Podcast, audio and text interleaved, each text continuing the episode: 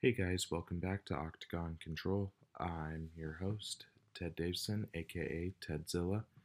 Today we are going to be talking about some old school UFC things that I think they should bring back that really made the brand to what it is today. And also some insight into the jujitsu world. Um, so yeah, let's get started.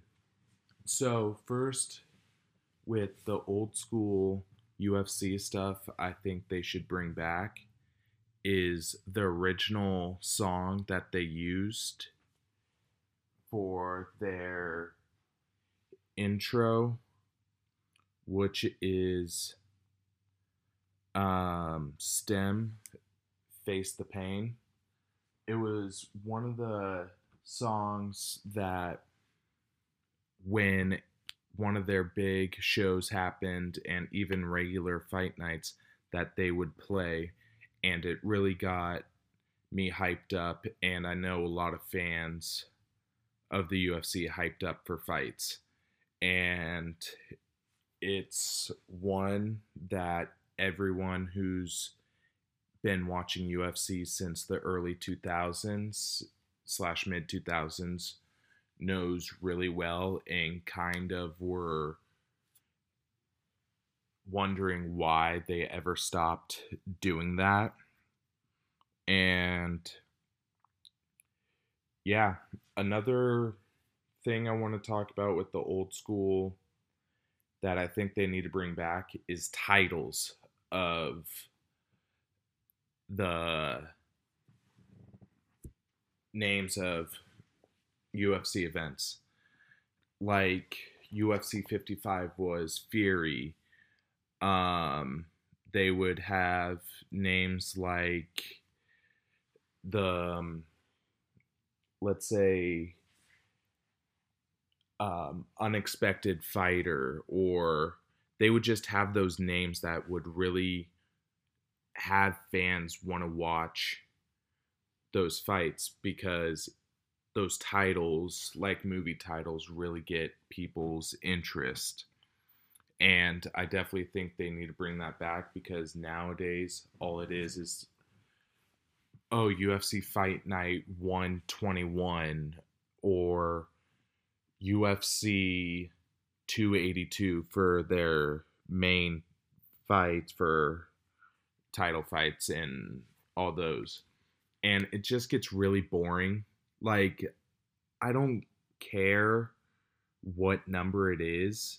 I want a title for the name to really catch my eye because it just makes me want to watch it more.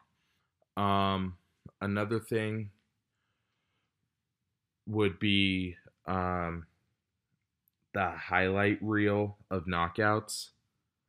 Um, they don't really do that anymore for the intro. I'm not sure why. They just sometimes will show knockouts, sometimes not. Um, they mainly do highlights of fighters winning fights. They don't show knockout knees or that kind of stuff to start fights. And it just doesn't really catch my eye anymore. Um, and I would also say some other things is I really want them to bring back is allowing fighters to wear sponsored trunks. I hate that the new trunks that Reebok and Venum have been doing and not showing people getting sponsored trunks because what not a lot of people know is those trunks where it would say like Venum, Alienware, um, Head Rush, all those sponsors, each time that they wear those, they get paid for it. And most fighters don't get paid a lot they get, I want to say, ballpark of anywhere from 15 to 25 grand when you start off fighting. And yes, that seems like a lot of money, but most of that money goes to camps, it goes to health insurance, it goes to um, the coaches, the managers.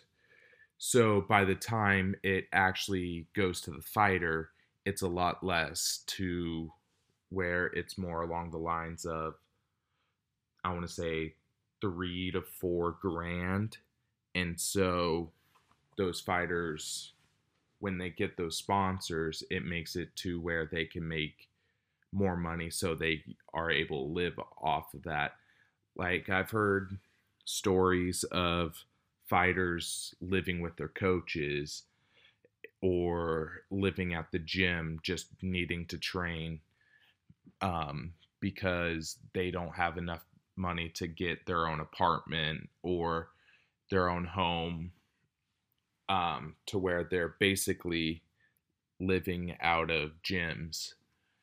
Um, so I would really love that to come back to where fighters can make more money so they can really live off of their money. Um, and something else I would love to come back, but it's would definitely be hard. Um, is more action when it comes to fights. Most of the time now, you see a lot more decisions than you did in the early 2000 mid 2000 fights where there was more knockouts more submissions more doctor stoppages and just more excitement when it came around the fights. But nowadays you don't really see that when it comes to fighting. And i just really like that kind of more entertainment um, come back to where i get it, that like childish feeling of getting excited when it comes to those fights because most I don't even really watch the prelims anymore because most of those fights just end up going to decision. And I don't like fights that go to decision because yes, sometimes they end up being good fights and it makes it to where I can really see judging for myself and try to guess who won the fight but it's just not really fun to watch fighters become ultimately what I like to consider decision fighters because it's it's not fun. It um you don't see really MMA. You just see fighters just playing it safe, which uh it doesn't really make for fun and a lot of MMA fans I can probably guess aren't really watching it as much as they did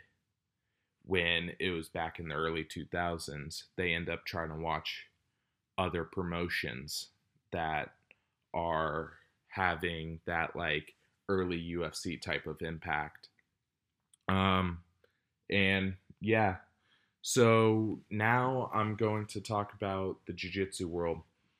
Um, so some jiu-jitsu events that I would recommend going to if you've gotten that experience in after doing regional scenes, home events, um, is test yourself IBJJF tournaments, um, like Mundials, uh, Pan Pan Ams, um, and even just around the world events. Um, I've never done personally the around the world events myself, but they're fun watching. I've definitely seen some good events. Um, and even just trying to get in those competitions that are hard to get into. Um, like Submission Underground, um, and all those events that are interesting, and those flow grappling events. Um, now, I want to talk about some people that you might not know train Brazilian Jiu Jitsu.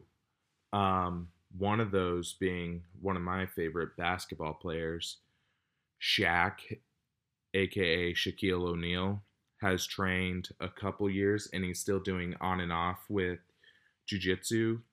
Um, one another one that you may may not know that um, has produced a really good movie that if um, you guys have not seen, uh, I would definitely recommend.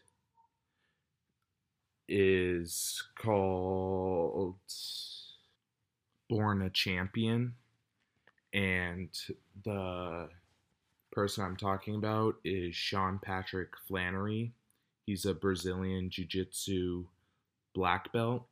Now, his movie Born a Champion, which in my eyes is one of the best jiu-jitsu movies because he is a black belt in Brazilian jiu-jitsu, so he knows what he's talking about and the moves that he's doing look authentic.